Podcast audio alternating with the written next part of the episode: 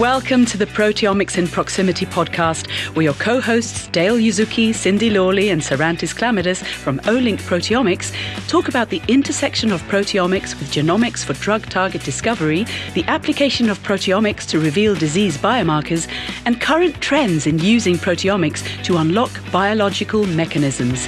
Here we have your hosts, Dale, Cindy, and Sarantis. Welcome to Proteomics in Proximity. I'm Dale Yuzuki, your host, along with Cindy Lawley and Sarantis Chlamydas. And here we have a special treat today. Sarantis? Yeah, thank you, thank you, Dale. I'm, I'm really happy to be back from holidays and then having like a first, uh, like our first host, uh, Maria. And Maria is a student, she's a PhD candidate, she's a PhD student, Mathias Uhlén Lab, and she had recently a great paper. She was the first out of a great paper that we will discuss a little bit later about this more in details. Maria uh, started her studies in Barcelona, in Autonomous University of Barcelona. Then she moved to uh, Stockholm and she gained the master's degree joined the Protein Atlas, uh, the Human Protein Atlas project in 2020, and since 2022, she's part of Mathias Uhlén Lab, and she's working in an amazing project around proteomics in different diseases and cancer, also including cancer. Try to identify signatures, protein signatures. Maria's background is uh, around, of course, proteomics, transcriptomics, and she's also bioinformatician and wet lab scientist. That means he has a complete package of a full, uh, you know, experience and expertise in the field, also in the field of multiomics. That's something I'm really interested also to hear. And I will start my question actually, Maria. I mean, we are really happy to have you, and uh, also always it's always a pleasure to discuss with you. And I would like to know a little bit more. How will you see your transition from transcriptomics to proteomics, and how do you see the match between these two omics approaches, actually, from your perspective? Yeah, thank you, Sarantis. Uh, it's really great to be here today. So I think for me it was a very smooth transition, basically because at the Human Protein Atlas, that's been kind of a very connected thing. It's never been like transcriptomics is one thing and then proteomics is something completely independent. It's always been quite linked, and that's because, uh, of course, Human Protein Atlas um, has been about understanding proteins, but we have not always been able to just look at them right away in such a scale, right? Uh, I mean, now with Olink, it seems like that has been there forever. But in the very early days, transcriptomics was really, really useful tool to, to look at the proteins indirectly, of course, but it's still, we learned a lot, I think, and it's a resource that it's still used to this date uh, in many, many groups. So I was really lucky to, to work with the transcriptomics first, I think, so that I could understand, like, I sometimes kind of say that that's the simple part where everything is like clean and like you don't have so much like noise of like uh, post-translational modifications and so on. So I think it's more of the straightforward tissue transcriptomics analysis. But now, of course, it's really great to go to more of plasma proteomics, which is kind of the other extreme. To um, ask you a little bit about the transcriptomics piece, there at Science for it was there at Science for Life Laboratories, right? And was the interest there in transcriptomics around a cancer indication, or was it just across tissues? Yeah, so the very early transcriptomics um, that was published around 2015 uh, in Science, and that was healthy tissue. So that was kind of a really big um, study across different tissues, tried to just characterize which proteins are specific. Um, and that was kind of the flagship of the Protein Atlas, tried to just see what's there. Um, but then, of course, there's been other more like integrating with GTEx data and trying to understand, of course, a little bit more in, in disease. And so this transcriptomic data set was from the tissues from Science for Life laboratories, right? It, it, like you mentioned, there are other projects that are characterizing tissues like GTEx. Uh, what made the Science for Life effort unique or different? So uh, nowadays at the Human Protein Atlas, we have both data from, from um, HPA and GTEx integrated into the database. When I say HPA, I mean Human Protein Atlas. It's just a little bit uh, too long. Um, so our own samples, for example, we have a really detailed brain um, collection of samples. So it's not only brain, but we have like, I think it's, uh, yeah, tens of, of different regions in the brain. So for example, we have a ton of, of uh, detail on that, on that stage with, that you can't really have with, with GTEx data. So it was more trying to, to complement. And also, of course, if you have two different independent um, sources of, of, data that agree on the same uh, transcriptome levels, that's of course very reassuring. So that's why we try to combine both um, in the same database. Amazing. So, so hey Maria, this is my first chance to ask a question, and I'm actually gonna gonna click back to ask about your interest in getting into science. So I'm and and usually we say you don't have to start with elementary school, but if you want to, I mean whatever whatever, you know, sparked this interest in you, I'd I'd love to hear about that. And then what what nurtured that interest to to end up in Mathias's lab? I mean, what what a remarkable place to be. Yeah, no, thank you for question. Uh, it's of course, always difficult to know when it all started. Um, but I think you will probably click with this that uh, biology is just fascinating. Like you see people getting old, people getting sick. Um, I don't know. I, I, see the effect of epigenetics as well. Um, I have a twin sister myself, so I was always like surrounded by what I thought was biology, and then I thought studying genetics, which, which was my bachelor's, that would allow me to, to see why this is happening, why we're getting old, why we're getting different, uh, why we're getting sick. So I think that was for me what raised my interest in science. But I think also back then I didn't know how, how science really looked like. So I didn't know about scientific research and, and so on. It was more of a dream, right? Like let's, let's work on, on something fun. Um, yeah, but then of course about Mathias Grip, uh, that was when I moved here to, to Sweden, of course, I had heard about the protein atlas before.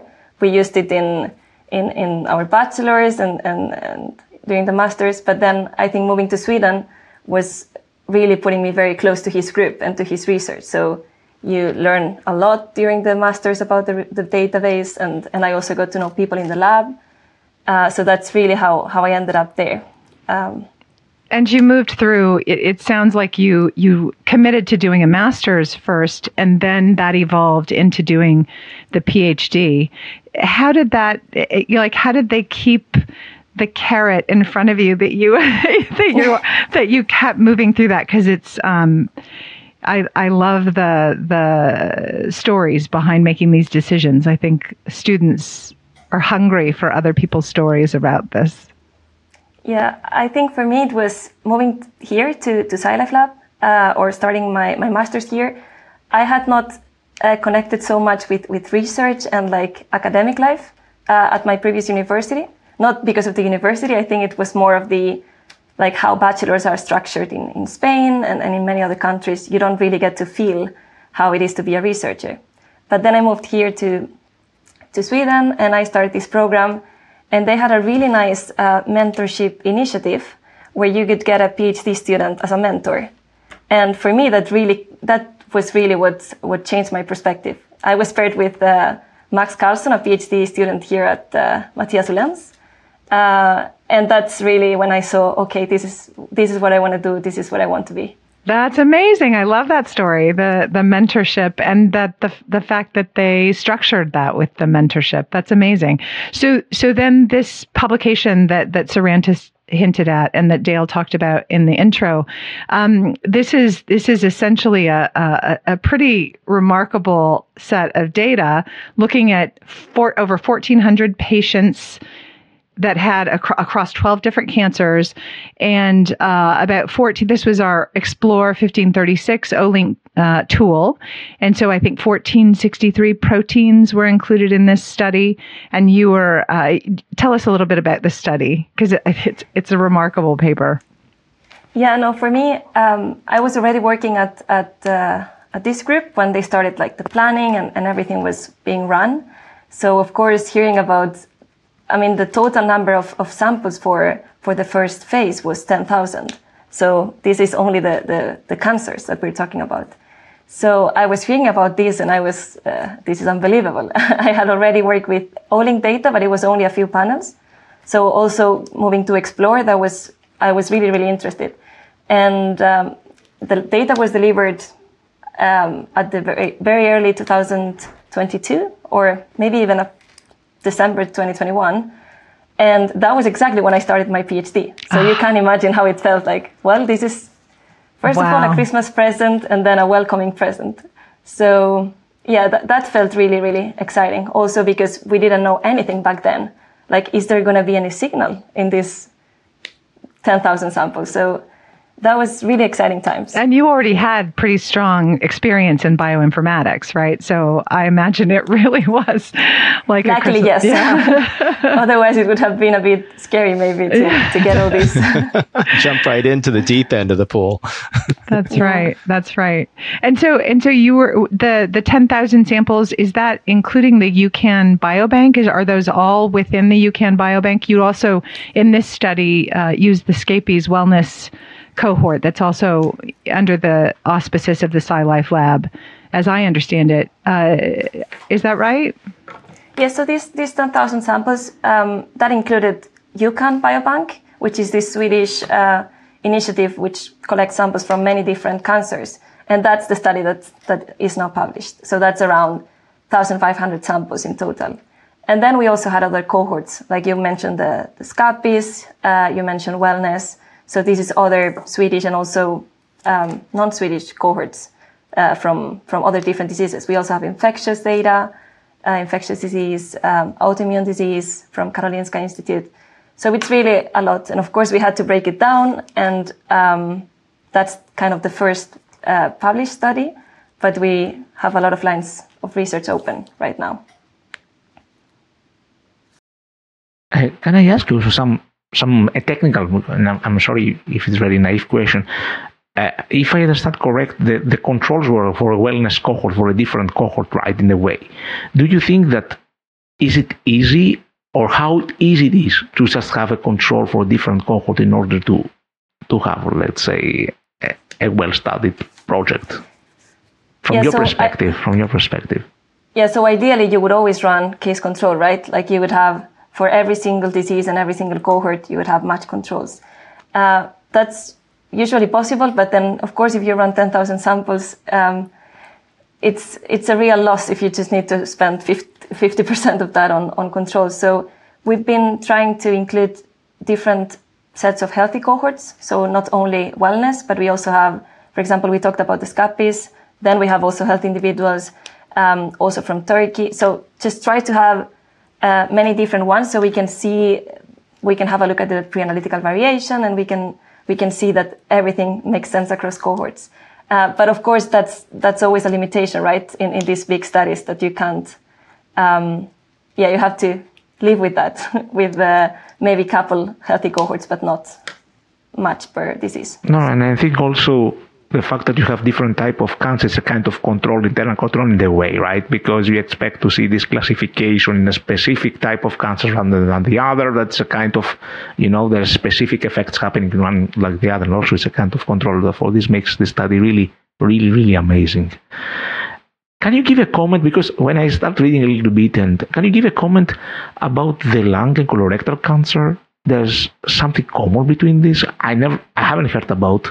What is your your feeling, and what is your what do you think is happening in this type of cancers, having so much commonalities rather than differences? And just just for context, I'll just say those were two of the 12 cancers for which the the team uh, characterized uh, the ability to differentiate among these cancers within this study. So that was the the primary focus and the exciting result, which allowed for um, leveraging machine learning in characterizing those signatures. So I think these particular cancers were a little challenging, perhaps, but also an opportunity for for advancing our understanding. So yeah, Maria, please. You know, I'm, I'm happy you asked about that because, I mean, as a bioinformatician without a very strong medical background, that was my first question. Like, what is this? So that's a shout out to our um, doctors that we are very lucky to have and, and, and call in anytime we have these kind of questions. So we had very strong discussions about this because it's kind of the biggest overlap that we saw. So there is an overlap between the immune cancers. So they have some shared signals but also this lung and colorectal. And I was really wondering, like, why, why could this be? And after meeting with them, I mean, of course, we would have to, like, look farther into this, probably get more, like, samples with, um, yeah, more detail, like uh, histology and, and so on. But their guess is that we are looking at two cancers that are mostly adenocarcinomas And it's probably a common signature in, in, in the pathway in the development of this type of cancer. So it was mostly apoptotic signal and I think also like cellular stress, which is quite quite a general thing, but it makes sense that we don't really see that in, for example, immune cell cancers. Like it's it's for them it, it was quite obvious, but I, I had exactly the same reaction you had now. Like, why would that be? so yeah, that's that's a nice thing about collaborating with with the doctors. And I think this ability to to it's almost like I picture it as a Venn diagram of these what seem like quite disparate diseases. The pathways that are overlapping in these diseases, I think, are giving us a sense of that mechanistic biology. So I think you're turning yourself into someone who understands that as well as the bioinformatics, like Sarantis said, quite a full package of, of someone who can can work with it, with these data and their complexity. I mean, on that note on data complexity, if I understand correctly, it was in review for many, many months, right? I think the preprint showed showed up maybe December, January, and it wasn't published until what late July. Uh, can you comment on that in terms of of uh, the review process, in terms of what you can share? Uh, was it because the data with the machine learning, right, in terms of those algorithms, was that where a lot of the review work uh, in, entailed? Yeah, so um, I think you understood a little bit of the of the complexity. So it's really huge amount of data, and and when you're dealing with with this kind of data and machine learning, it's a little bit dangerous sometimes. So it's kind of you you need machine learning to understand it, but then you also, you should be skeptical about it. Uh, so I understand 100% why it took maybe a bit longer than expected because you need to make sure that the pipeline is, is rigorous and, and that there's enough controls of, uh, yeah, that, that it's not noise that you're capturing. Of course, that we will never know until we replicate or, or validate our, our, findings in, in different cohorts. Um, but yeah, to be sure as much as possible that this is, uh, a really well structured study. And I'm happy mm. that we went through this revision so that everything is mm. in place. Um, yeah, you know, when I saw some of the first reaction on social media, namely over LinkedIn, it was interesting, right? One of the not criticisms, or yeah, may have been a slight criticism that these were post diagnostic samples. By that, I mean, this was taken untreated individuals at the time of diagnosis, these 1400 samples. Uh, what can you say about that in terms of could you have gotten pre-diagnostic samples or what have you for an early no, detection? I, mm-hmm. I, I, really understand, and I mean, I would call it also a limitation, right? I mean, it's uh, of course you need like many different kinds of studies. and I think this one is also is very interesting, but then of course, knowing that these proteins are also up before diagnostics, that's that, that's of course really really interesting. Mm-hmm. Uh, but in our case, we had access to this uh, biobank, so we couldn't just yes. uh, start now and we, we, would have to wait 10 years right to, yes. to get all this data so we still think it's valuable um, mm-hmm. to know what happens at diagnostics uh, at time of diagnosis we also for example we had early stage and late, late stage samples so we also think it's relevant to to see that these proteins are also up in early stage and i can comment maybe that that now with all this uk biobank um, new data that has been released um, there was, for example, a preprint, I think it was last week, also on, on different kinds of cancers. And uh, I was, for example, very happy to see that a lot of our proteins that we found upregulated, they also see seven years prior to diagnos- diagnostic. So I think it's, it's valuable and complementary, maybe. So we don't have to wait so many years to see um, when we already have samples. But then, of course, if we also have that data, that's that's definitely great. I think that was one of the most fascinating aspects of your paper in that you found in your signatures across the 12 cancer types some well-known markers for well-known cancers have been researched for extensively and then other new markers that imply new mechanisms and and what can you comment on that yeah for, for me that was the most fascinating because if i mean it's great when you find the top marker and that's already been found because yep. then you're sure that you're doing yep. things right.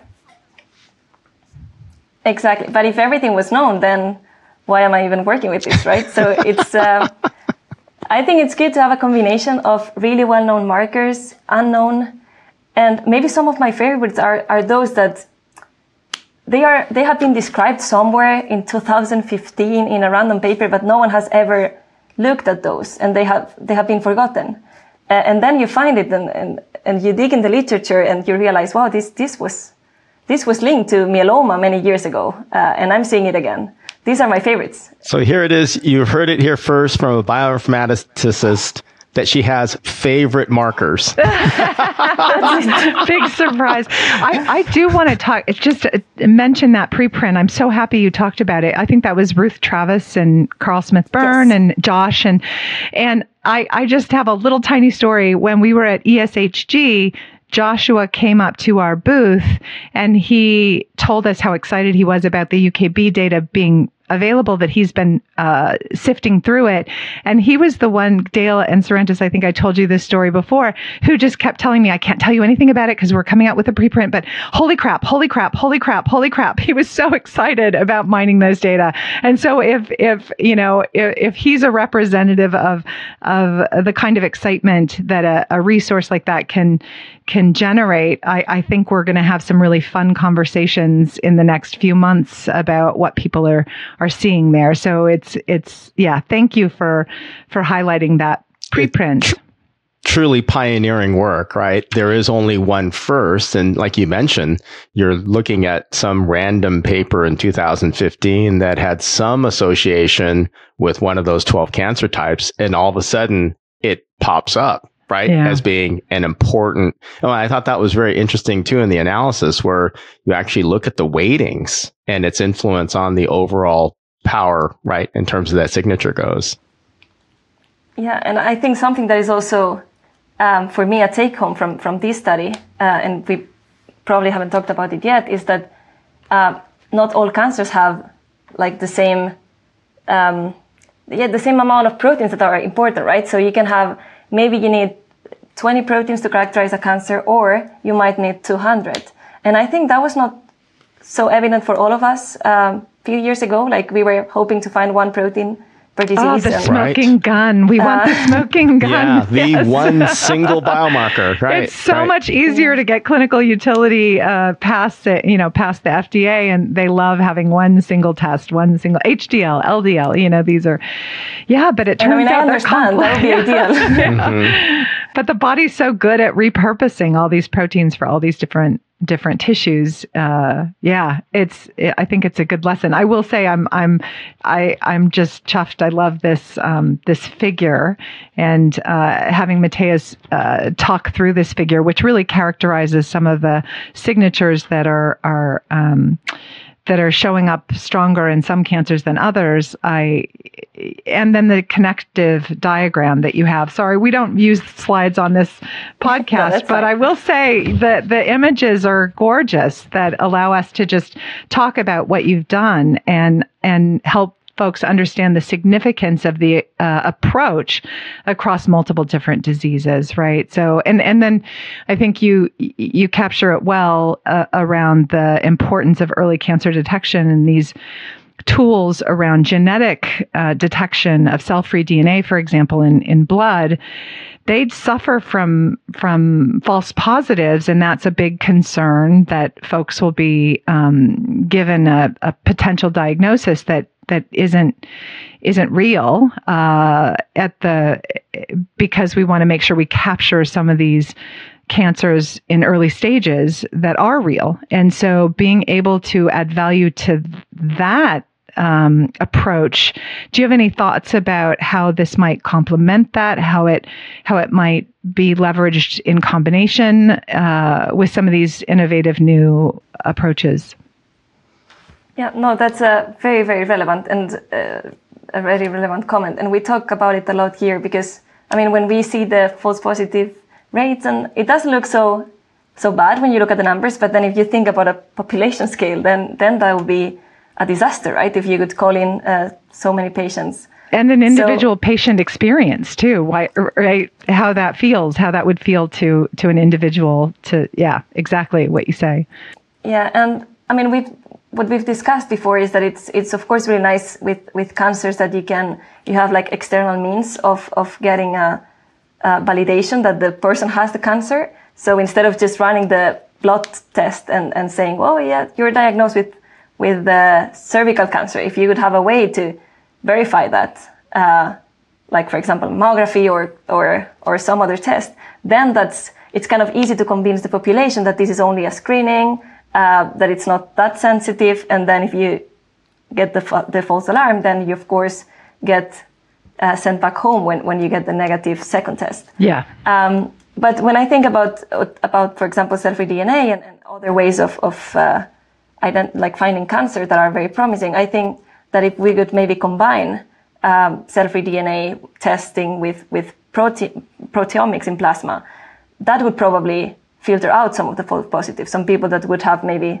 DNA signal but are not so strong on the proteomic side, or the other way around. So I think it would be at least two layers uh, where it's more difficult to be a false positive or on the other hand, a false negative. Yeah. That, that so I think maybe multi-omics, multimodal, Yeah. those words.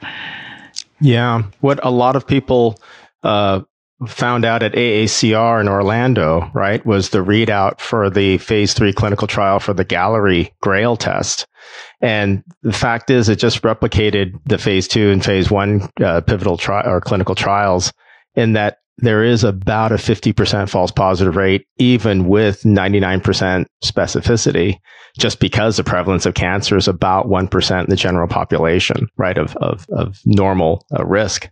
And that is a problem, right? But then to think, mhm. oh, and, and therefore, right, the harms that happen where people are saying, well, we have the signal. We're not sure, right? If you have cancer or not, you have to look for regular diagnosis. And naturally for colorectal or for lung adenocarcinoma, it's all very straightforward in terms of diagnosing those. But the Galleri test is looking at 48 other cancer types, and some of them really do not have gold standard diagnostic methods. And so patients can be sent, right? You might say, well, it must be terrible to be that person. Yeah, right? Where they're told you might have cancer and we can't really find it using our best diagnostic tools, uh, a real genuine harms, right, to individuals. And yet at the same time, the value of early detection, right? The incredible power to prevent death, right? To catch Yeah. it in stage one. Yeah. if you can't, if you can't, if you know about this this uh, false positive rate and you can't validate that that is indeed a cancer, then you're also not going to treat it, I guess. So. Right. yeah. yeah. Yeah, I mean, for me, I think that in, in the ideal case scenario, you would just be able to sample everyone longitudinally through their lives. And I think then it would be really easy. I'm saying easy, but Yes. it would be easier to, to, to find uh, differences in your proteome and like actual uh, pathological um, states. But now, I mean, you're sampling a person, comparing it to some threshold, some other data that has been collected. There's going to be a lot of noise. Yeah. Um, but of course, that's daydreaming. Like, Yeah. what, what would I like to have? Yeah, Yeah. for sure. And next steps, right? Sort of what's what's in the future. In this in this study, you were able to do sort of a 70-30 split to be able to train your um, your machine learning around a set of the samples and then validate with a, a subset of those samples. And I think your your areas under the curve for across all cancers were like 0.8 to 1, but really really high in AML, CLL, and myeloma, as I as I wrote down in in my notes. I think that next steps are um, for for validation. Anything you can say about what what you all are planning, or what you hope others will do to to help validate this, so that we understand its power. Yeah. So, I mean, ideally, as I said, it, it would be nice to just work with these cancers for many, many years and, and, and Yeah. get additional cohorts and validate all these findings. But our plan for now was to share this data, share all the protein levels in the database.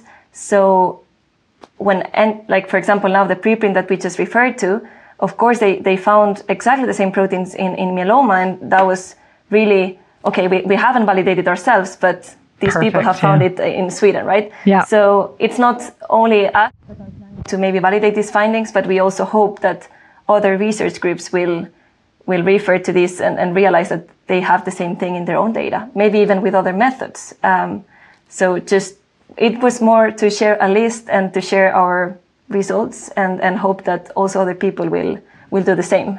Yeah, and I think I think this this ability to because I can imagine you know sort of these three to to twelve to however many proteins are needed for each each cancer those tests, but then you did this beautiful thing which is combine the proteins that were across all of these into an 83 protein panel that was I think really um, I'll, I'll, let you you describe that. I think it's it's uh, it's a great part of the paper that I appreciated and wanted to highlight. Yeah, no. So so of course, I mean, the most important is to learn about the proteins that are important for a disease, or that was the the aim. But what we wanted to to see also is if we can go down. So instead of looking at 1,400 proteins, what happens if we just pick what we think are the most representative? Uh, do we still get good classifications? do we still are we still able to separate all these samples into their specific cancer of origin? And I think, I mean, of course, this is only a, yeah, the first study uh, we haven't validated, but it, it looks quite nice that, that only using 80 proteins instead of a thousand, you can really uh, guess what that sample is. Uh, and I mean, in the future, that I think would be a really nice um, a really nice way to look at, at uh, diseases to just have a list of markers for not only cancers, but maybe other, other diseases that could be related, and then just try to see where your sample falls. Um, so based on these markers, you're most likely uh, cervix cancer patient. Yeah. I have I have a I have actually two questions. The first question is like uh, more how do you see uh, for sure there are other databases with other diseases, right? How would you see this protein SOS83 correlate with other disease? I mean, how unique, because mm. you haven't done this correlation, how unique are, you check between cancer, but how unique is compared to other immunological disorders, for example? Yeah, so I mean, for that you will have to wait a little bit. um, I mean, as I said, we have many, many different diseases now. I think Super. we have around 88 in phase one, Super. and we are planning for a second phase. So yeah, expect us to to write about this. Um, Super. I think it's also been highlighted in other pieces of work that there is a few proteins that are found kind of everywhere. I think GDF15 is one of them. Um, it's some proteins that are just up in also immune proteins. They are probably inflammation is everywhere, but there's also quite many that are very very specific. So. Uh, I'm always reading Olink papers because it's really fun to see, okay, this protein that popped up for colorectal is also maybe related to HIV. I don't know. Wow. So it's it's quite nice. That's uh, just so cool. And and expanding the protein panels, right? We've just announced the yeah. expansion to 5300 yeah. proteins. Which yeah, sorry. Go ahead, Sarantis. You had another no, question. I was, I was just to mention this. Yeah. No, no, perfect, yeah. perfect, Cindy. We think the same. I think. the I mean, just thinking about what you just said in terms of proteins that are common to disease that goes beyond just cancer or just autoimmune or just infectious. And to think, wow, to have a certain set of markers that, yeah, there's something going on here, or yeah, you better get this checked out. And that I, is I guess, wild. I guess would yeah, would you could start monitoring these more general markers since it is probably expected that more specific markers will pop up later on mm-hmm. in the mm-hmm. disease. And then once you know something is wrong, you could go deeper and, and run another panel maybe. Um, and I just want to comment on this uh, new release uh, of, of the Explorer mm. uh, HT, do you call it? Yes, mm-hmm. yes, um, that's right. I think that's that's uh, really exciting, at least from my side, because when I don't know uh, when you work in, in biomarker discovery, I don't think a lot of people are used to this really high number of targets. And for me, already 1,500, I felt like that was amazing, right? Like Eventually, mm. you start getting to know some proteins by heart, but it's still it's still a lot of proteins to uh, to look at. But now, I mean, from of course you had 3,000 in between, but for me, going from 1,500 to more than 5,000 proteins that we will have on the next phase, that's I'm really looking forward for that. That's going to be a really nice, well, it's a really nice list. It's a good chance to mention that just this week we've integrated that entire list into our Insight app. So this is a freely available software that has a, a web-based interface at insight.olink.com, and uh, and you can browse pathways, see how many of the total proteins in those pathways we have on that HT and and our other panels. I I'm in there all the time. I was surprised that I'm a super user of it. So clearly it's underutilized because so it's it's relatively a, a new. Um, a new set of tools that we've provided in the last year, really. Uh, and the data stories in there include the uh, the cancer protein atlas uh, that we're talking about here today. So folks can browse some of the results that you found uh, in that exciting study. Which, by the way, Nature Communications, um, you're a PhD student. Look at you, Maria! Amazing. it is amazing. Oh, I mean, on it. that note, Maria, right? there is an idea for a disease protein atlas. Is that correct? Not just mm. cancer, but other diseases. What can you comment on that? Yeah, so right now we have published this story, so that's the data that's available now on the atlas. It's still called Human Disease Blood Atlas, although now it's more like a cancer atlas. Um, mm-hmm. But the idea is uh, we, we're going to keep on releasing data. So, so I mentioned phase one that has infectious diseases, it has autoimmune disease, um, and many others. That's going to be soon, relatively soon, um, part of the of the database. So, and then of course we have plans to expand to a phase two and and, and have more targets. So that's also going to be part of the atlas and hopefully the Olink Insight as well, so that it, it can reach us as many researchers as possible. That's an amazing resource. Doesn't Mathias talk about how many millions of hits and how many thousands of pages of data freely available? Yeah, I mean it's it's really a unique effort, I'd say, and also I, I kind of really like the history of like focusing on proteins and now going a little bit more. We had this health uh, study, and now we have this disease study. So I think it's quite a natural course of of how you should look at biology. Right, um, from the healthy to the disease, and look at those differences. Maria, talking about about a little bit biomarkers, and I know that the, the scope of the of the project is around identifying biomarkers for prognosis. But for sure, among these biomarkers, there will be targets, right, for for drugs. I mean, are you considering mm. to take a look more to the drug development perspective? I'm sure that you are, but uh, have you find some really cool new targets, for example, that pharma companies could take advantage on? And do you need if any you, new? If you want, yeah. I mean, if you want to yeah. share, or it's too early, it's yeah, it's up to you do you need more cohorts to validate those those drug targets in? Yeah, both of those. Great questions. Yeah, no. So so I think we, you're both on the right path. Uh, like we of course understand how how valuable this data is, and uh, we are of course starting to see some proteins that look very interesting. Um, but as you both mentioned, it's early in the sense that you need lots of validation. So we want to be careful with that. Um, we are of course look like we of course look at different markers. We we have an eye on them, uh, but it, it takes it takes a while uh, before you can you can say anything about the disease. But crowdsourcing the data like this, making it publicly available, allowing different folks with different ideas about how to analyze these data, have them debate over social media, as as Dale was alluding to, really moves things along quickly. In my experience, I think the uh, the genetic history is a great testament to that. I think we're we're seeing that now too. So I'm excited that that you're making these data publicly available, and Mathias's uh, commitment to that throughout his career. Yeah, for me, for me, that's a really important thing. That of course it's great to move forward in your own uh, science. Um, but what you said, for example, about drug, drug target development, maybe some people doing their own research, they will see this resource, they will find, okay, this is really a good target and, and that will inspire them. So I think Mathias' uh, spirit has always been to share and to inspire. And I think that's a great way to do science. At least I'm very happy I'm here. Oh, on that I think note, that's an important yeah. point, right? Because wasn't there a decision made on the on the analysis to focus in on the upregulated proteins in the disease samples?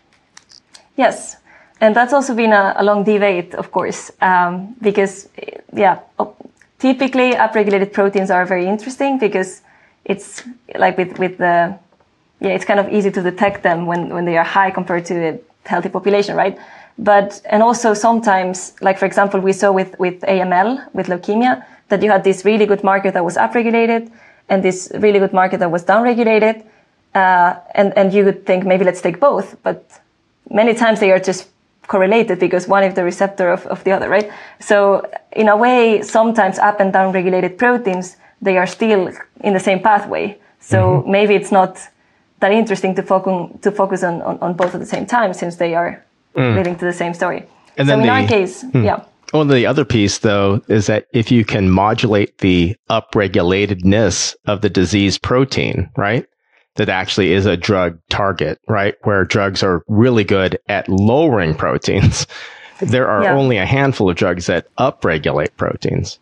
Yeah, I, I, guess when we talk about it being more classical from the clinical perspective, it's related to exactly that. That yeah. it's kind of easier to suppress uh, than it is maybe to, to just somehow make this protein be produced or provided. Yeah. Yeah, I've never thought about that. That's a really interesting point. Yeah, thanks. Yeah, so therefore, right, we have drug targets that you need to lower in order to lower whatever incidence or whatever mechanism that's driving the cancers. Uh, and what's I think fascinating about cancer biology, after all we've learned in the cancer genomics and transcriptomics, here it is, you're looking at protein level now. Maybe we're circling back all the way to the beginning of the conversation, yeah. right? You'd started with transcriptome and wow, once you look at the proteome, everything is right illuminated in a new way. Yeah. Yeah, that's the real thing, right? I mean, it is we are proteins, so it's uh, it's really really nice to be able now to look at proteins directly um, and see. Also in blood, like you don't even have to go to your pancreas to to study pancreatic cancer. You can hopefully just look at your blood. I never thought of that before. I am protein. Yeah.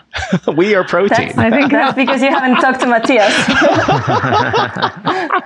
Hard to get on his schedule, but we've got a surrogate for Mathias right here. So I there think this go. will be our new this will be our new mantra here. on I think we are you've protein. made an impact, Maria. Every one of us is protein. That's it right. Is, yeah, what a thought. Well, yeah. Maria, thank you for your generosity with your time today. We really enjoyed this conversation. Yeah. Thank you for inviting me. It's it's been really great to discuss with you. Yeah. You. And then not just not to forget to thank all of these patients that consented to allow uh, you know now and in the future all the work that you and others do. I mean what a what a wonderful generous act. And and without it we'd be we wouldn't be where we are today. So no, For sure. Possible. Amazing. All right. Thank you. Thank you. Thanks so much. Thank you.